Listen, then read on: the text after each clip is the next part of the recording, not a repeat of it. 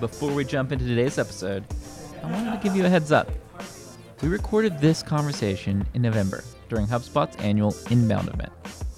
As part of that event, I hosted a few conversations with some of the speakers. You've probably heard them over the past couple weeks. This week, we're bringing you our conversation with Laura Ricciardi and Moira Demos, the writers and directors of Making a Murderer.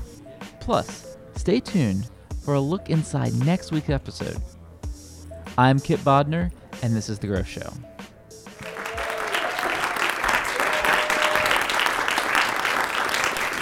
right. Thanks for being here with us today. Great really to be appreciate here. it. You guys spent 10 years telling this really amazing story that was happening. And I think that story has been told a lot about Steven and, and everything that you guys went through. The first place I wanted to start, because when we think about the growth show, we think about what we're trying to do, we're trying to empower people of how they think about their business and they think about growth. And part of that's the storytelling around what you're doing. And so could one of you maybe tell me about like the day that you decided that this was a story that we're spending all of that time? Because I imagine you have no shortage of ideas or things that you could actually do. I think the day we decided that we would pers- really pursue it was um, our very first day of shooting, actually. It was Steven's preliminary hearing. The purpose of that hearing was for the state to basically present evidence to the judge and make an argument for binding Steven over for trial.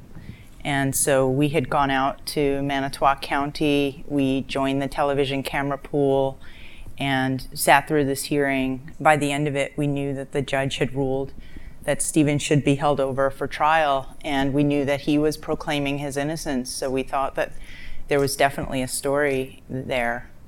But one of the things that really compelled us was we thought that this story had the potential to sort of offer the next chapter of wrongful conviction stories. Um, there had been previous examples with Paradise Lost, Murder on a Sunday Morning. Actually, that person was not convicted, but there were other wrongful conviction stories out there that would culminate in the person being released from prison. And Steven's story seemed unique to us because we were entering it after he had already been exonerated of a different crime, and here he was charged in a new crime.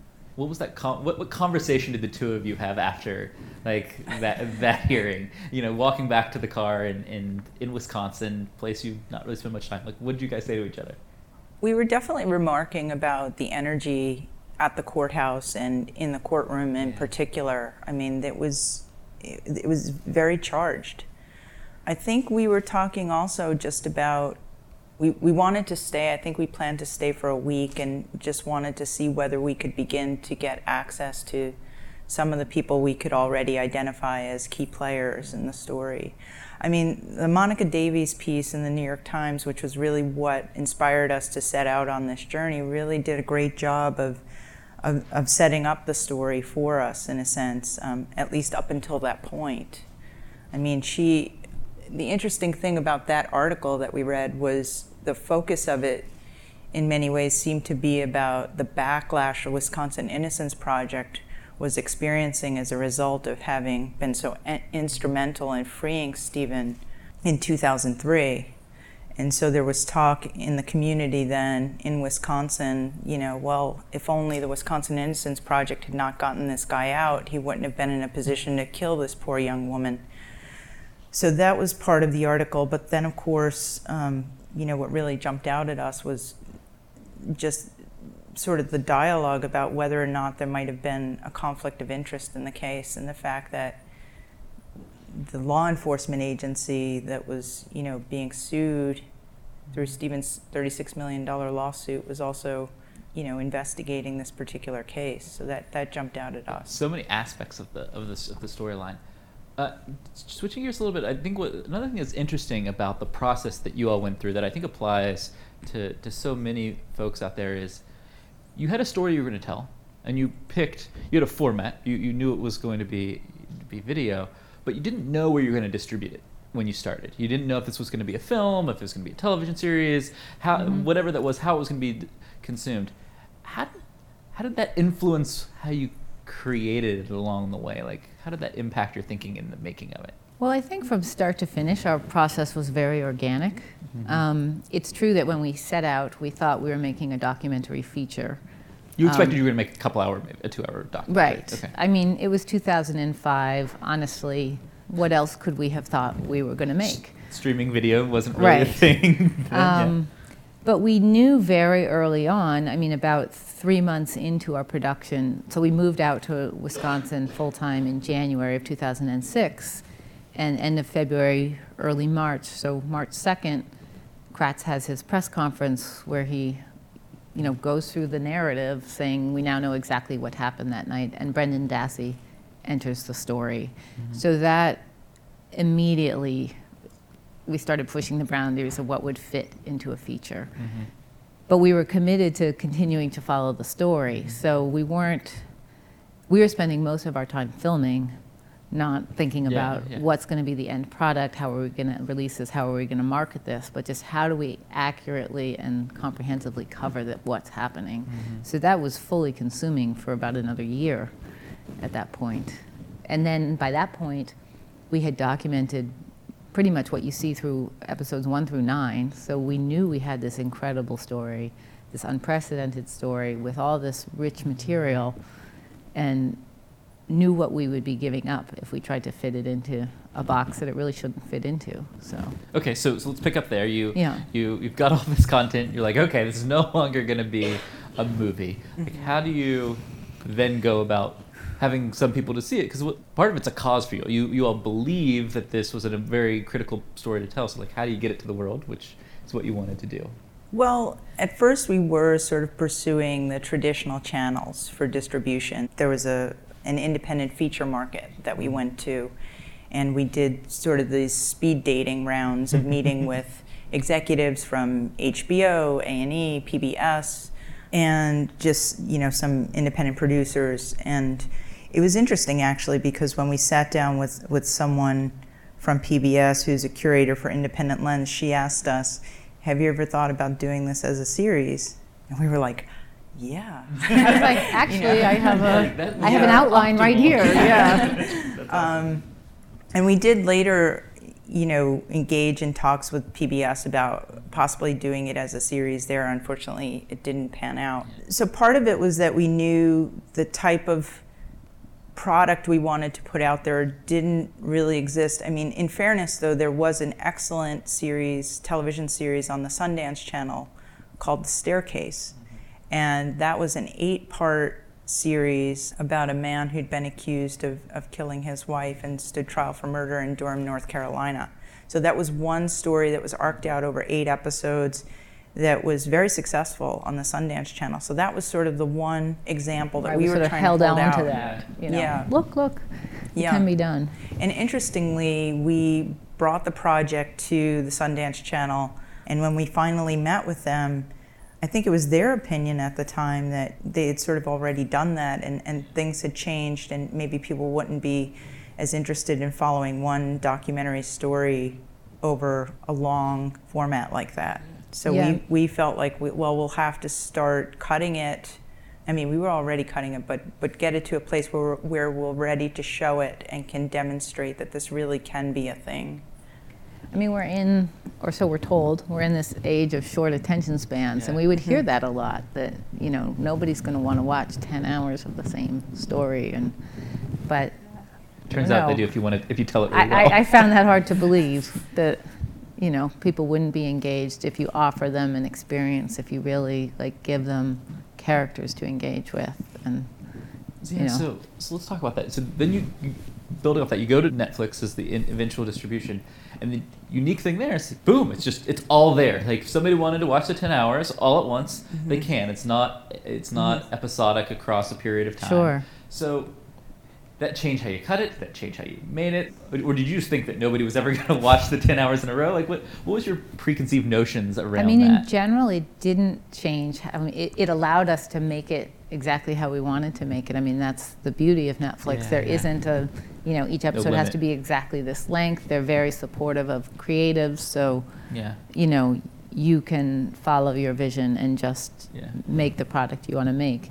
The one place where I feel like it did change our our editing or our storytelling is because for a long time we had the first episode as a pilot, so to speak. It was a double length episode. We were pretty convinced that you had to get to the Teresa Halbach murder case to get a sense of what this was about. Mm-hmm that this wasn't, you know, the first episode is so heavy in looking back, and it, it's not as different from maybe other documentaries as the rest of it is, sure. and so you wouldn't maybe just turn it off. Oh, I've I've seen films about wrongful convictions, and so we were convinced you had to get that far into the story, and so we had been doing it as a 90-minute or a two-hour.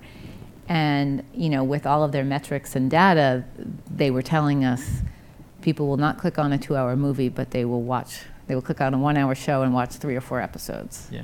And huh, fascinating. So that terrified us that people wouldn't click on the first episode because it said it was going to be two hours. Yeah. So we found a way to sort of restructure and flash forward right at the end of episode one so that we got what we thought we needed to get out of episode one, but it could still be an hour. Well, yeah, and I think that's an important note for everybody listening, which is, you know, regardless of your medium, that medium has a community, and they have, and those community have very specific behaviors. And so, in the case of Netflix, it's like people want slightly lower commitment up front, but that's once right. the, once they buy in, they're like they're willing to stay in for the long haul, which I think you all have seen with your experience, essentially. Yeah. Okay. so you were you were putting this story together, and you talked a little bit about characters. And you talked about mm-hmm. oh, we have great characters. What makes a great character in a story? Hmm. I mean, characters that are multidimensional yeah. are most interesting to me. I mean, our experience, we, we had such an arc ourselves mm-hmm. of meeting the individuals in the story, of, of going to certain locations. I mean, I remember the very first time we drove just in the vicinity of the Avery Salvage Yard and it was it was that first week that we were out there on the ground and we were nervous. You know we were scared because we had just sat in a courtroom or at least i sat in the courtroom. Um, I, I, stayed warm that day. Um, and you know heard some of the state's most gruesome evidence and thought something happened to this poor woman and they're saying it happened here and here we are you know right driving there. out by the yard and we, we didn't know. So but then, of course, we knew that in order to tell the story, we needed to reach out to the Averys, we needed to reach out to Steven Avery, which we did. I wrote a letter to Steven. You know, I believe I told him just introduce who we are and what we were about and what why we were interested in telling his story and that you know we would hope that he would want to participate and um, you know that we would want to include his family of course and he wound up calling us because we were not in a position to call him. He had to call us from the prison and made it possible for he, us to meet his family. So there was a time that was arranged for us to go out to the yard, and we, we first met his mother and his brother Chuck. And by the end of that first meeting, we were just very impressed with them. We were so grateful that they took the time to meet with us. Mm-hmm. Um, we had witnessed some of what they were already experiencing with the local media, you know, news vans just driving onto their property without permission, cameramen jumping out of vans with, you know, cameras on their shoulder, spotlights on their cameras, you know, not the most respectful way to deal with people. So we just felt like, well, we're here, we're not here to judge. We we would love to give you a voice and, and to listen to what you have to say without judgment. And, and luckily they responded. So it was really about helping them. You just, you were genuinely interested, wanted to help and see if there was an interesting way to tell the story. I mean, I, I would say it was about, you know, wanting to listen yeah. and, and making that clear to them because I think, you know, I mean, if an interview was 10 minutes or if it was two hours, you know, yeah. we were very much just there witnessing. And that was very different. And from their experience of cameras and interviewers. So what's next? You've been on a whirlwind tour around this, and it's gotten amazing attention. But what, what's the next story? We're continuing to follow this story. Two things became clear to us sort of between January and, and June that the story is not over. Mm-hmm. You know, mm-hmm. Steven has a new attorney, Brendan Dassey's case is ongoing, so there was clearly more to the story. But the other element was that, you know, they're now in the post conviction stage of our criminal justice system and just in questions we were getting or even in things that were happening in the world, the petitions to Obama, it was clear that in general, we as a society don't really understand post conviction law at all mm-hmm. and what's going on. So it felt like another chapter to, to bring viewers into it and, and see what's real, it's really all about. Now that you have this whole community around the story, will that change how you tell this, this next chapter of it? I mean, we definitely feel like we are, you know, working on this season in a new world, in a sense, mm-hmm. because it's it's it's pretty surreal to sit down with our subjects and they're referencing directly referencing the series. Like Kathleen Zellner, who's Steven's new attorney, she's a perfect example. She talks about how Steven and Steven's um, former fiance Sandy had been pursuing her years prior and she didn't take his case. She later saw the series and sometime after that decided to, to take on his case. So there is a way in which I think we will lose some of our anonymity mm-hmm. in the second season. I guess it could become meta. we've been we've been thinking about that. You know, how do we how do we deal with how the series has impacted the world and how the world is impacting the series. So it, it's an, there are new challenges for us, but it makes it you know it makes it exciting too. Yeah, I mean the world that we're documenting is very affected. We're not in this small county that nobody's really looking at. You know, social media is affecting the characters, and mm-hmm. the news and the national media is affecting the characters. So that becomes part of the world that we're documenting, you know, trying to document it in the same manner, but you know, it's affecting what the story is. Yeah, I mean, there was some. I don't know. I mean, we had to think about early on, like, is there some strange way in, in which we will be preempted from continuing our own story? Yeah. Um, because, you know, this is so high profile now, the eyes of the world are on this community. We just sort of always come back to the same place on that, which is other people will, will tell their piece of it, but there's definitely room for us still. So it's, it's the way in which you tell it, I guess, that distinguishes it. So. Okay, on that final question, there are people in this room, there are people listening, they have a story to tell. What's your advice to them about telling it? Tell it is the first advice. I mean, you know, don't let people tell you no, for one. I mean, you're going to hear a million no's tell yourself yes every time and it'll average out. and don't let, you know, whatever's standing in your way, time, money, whatever it is, find a way to around it or even find a way that the thing you think is a deficit or think is an obstacle, you know, make that into an asset. When we started out, we were graduate students, we didn't have any money, but we did have time. So well, we can't do this slick project, but what we can do is something incredibly in depth and broad. We had this terrible conundrum of our protagonist was behind bars. How are we going to sustain a story when we don't have access?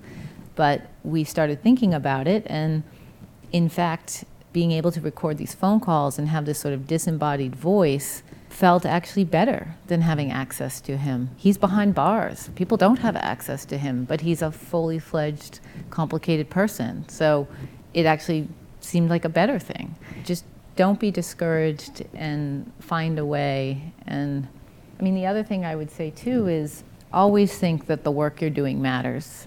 There are scenes in the series that happened on days that I didn't think that scene was going to be important, but thank God we filmed it. Thank God I tried to find focus. Thank God I tried to do it as well as I could because you never know where something's going to end up or something you're writing will get published or something some interview yeah. you're doing will plug into something. So just always do your best and believe in yourself. That's very good advice. Laura, you have anything to add to that? I would say I can be quite shy about sharing work. I can think, oh, it's it's premature, it's not ready, you know. And I think one of the things I've learned along the way is that it is really helpful to bring in people with fresh eyes and to to get feedback and to really try to listen to what the type of feedback you're getting. Sometimes you'll hear things that, that might be a button for you or that you might feel a little defensive about. And maybe, you know, if you if you try to execute on that note, it might not be that very thing, but it might it might lead you to a new discovery. So I guess the point is to, to try to share your work and to be open to, to feedback and constructive criticism and try to make the most of it. Awesome advice. Laura, Laura, thank you so much for being with us. Round of applause for those guys. Thank you.